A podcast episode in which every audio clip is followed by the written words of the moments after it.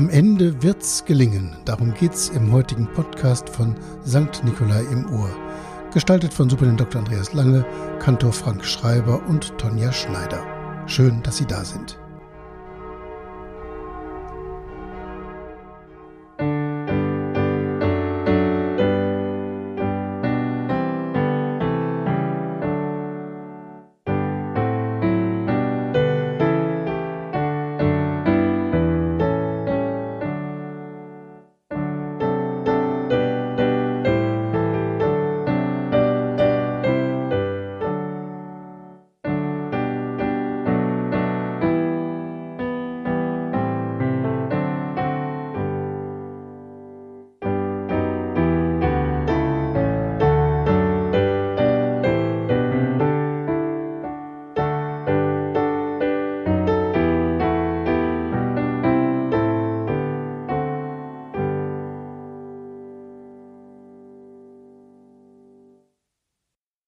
Worte aus Psalm 119.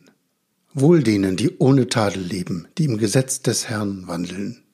Wohl denen, die sich an seine Zeugnisse halten, die ihn von ganzem Herzen suchen, die auf seinen Wegen wandeln und kein Unrecht tun. Ich suche dich von ganzem Herzen, lass mich nicht abirren von deinen Geboten. Ich behalte dein Wort in meinem Herzen, damit ich nicht wider dich sündige, Gott. Gelobet seist du, Herr, lehre mich deine Gebote. Dein Wort ist meines Fußes Leuchte und ein Licht auf meinem Wege.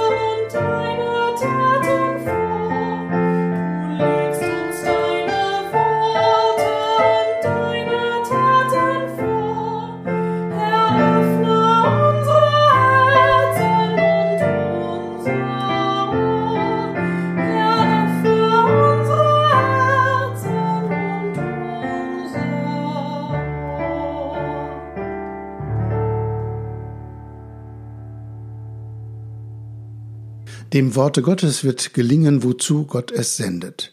Das ist eine ungeheure, kühne Versicherung. Das Hören, Bewahren und Tun des Wortes Gottes ist bei Lukas immer wieder ein Thema.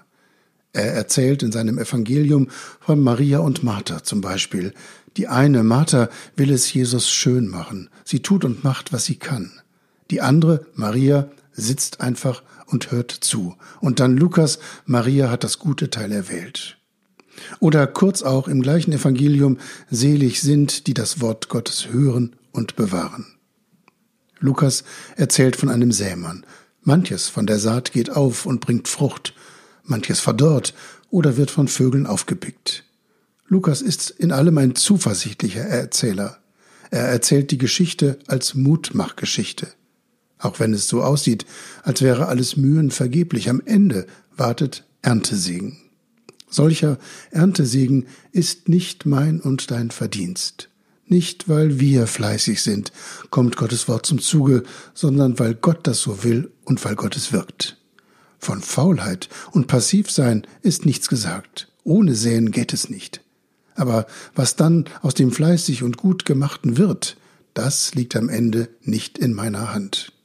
Mit Aktionismus lässt sich Gemeinde zum Beispiel nicht bauen. Glaube lässt sich nicht pflanzen und die Kirche nicht retten. Aber es muss gesät werden, damit Gott wachsen lassen kann. Die Aufgabe der Kirche bleibt es, zu sehen, zu predigen, zu helfen, das Leben im Lichte Gottes zu deuten.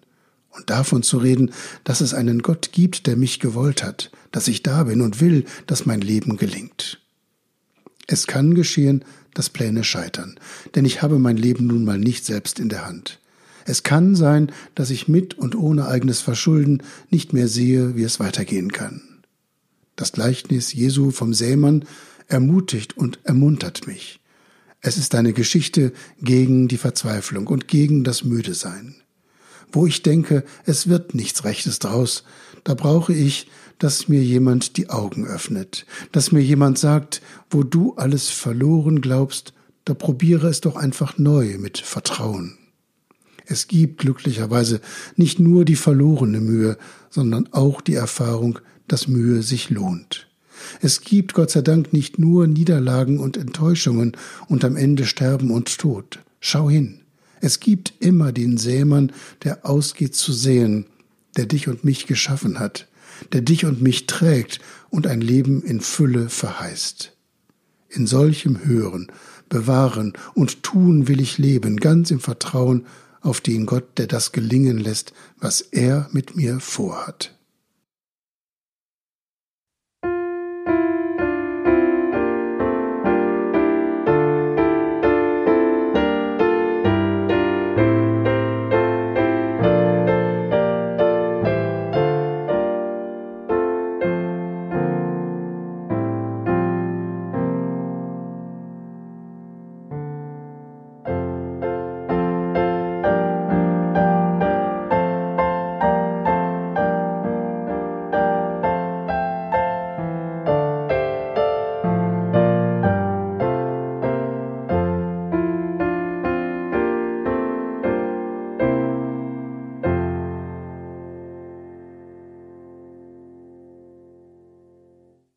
Vater unser im Himmel, geheiligt werde dein Name, dein Reich komme, dein Wille geschehe, wie im Himmel so auf Erden.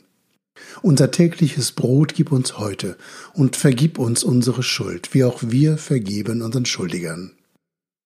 Und führe uns nicht in Versuchung, sondern erlöse uns von dem Bösen, denn dein ist das Reich und die Kraft und die Herrlichkeit in Ewigkeit. Amen. Das ist meine Bitte an Gott, mein verzagtes Herz mit Augen der Liebe zu sehen, damit ich etwas vom Sieg des Lebens über den Tod spüre und davon, dass auch mein Leben täglich neu werden kann. So segne dich der allmächtige und der barmherzige Gott, der Vater, der Sohn und der Heilige Geist. Amen.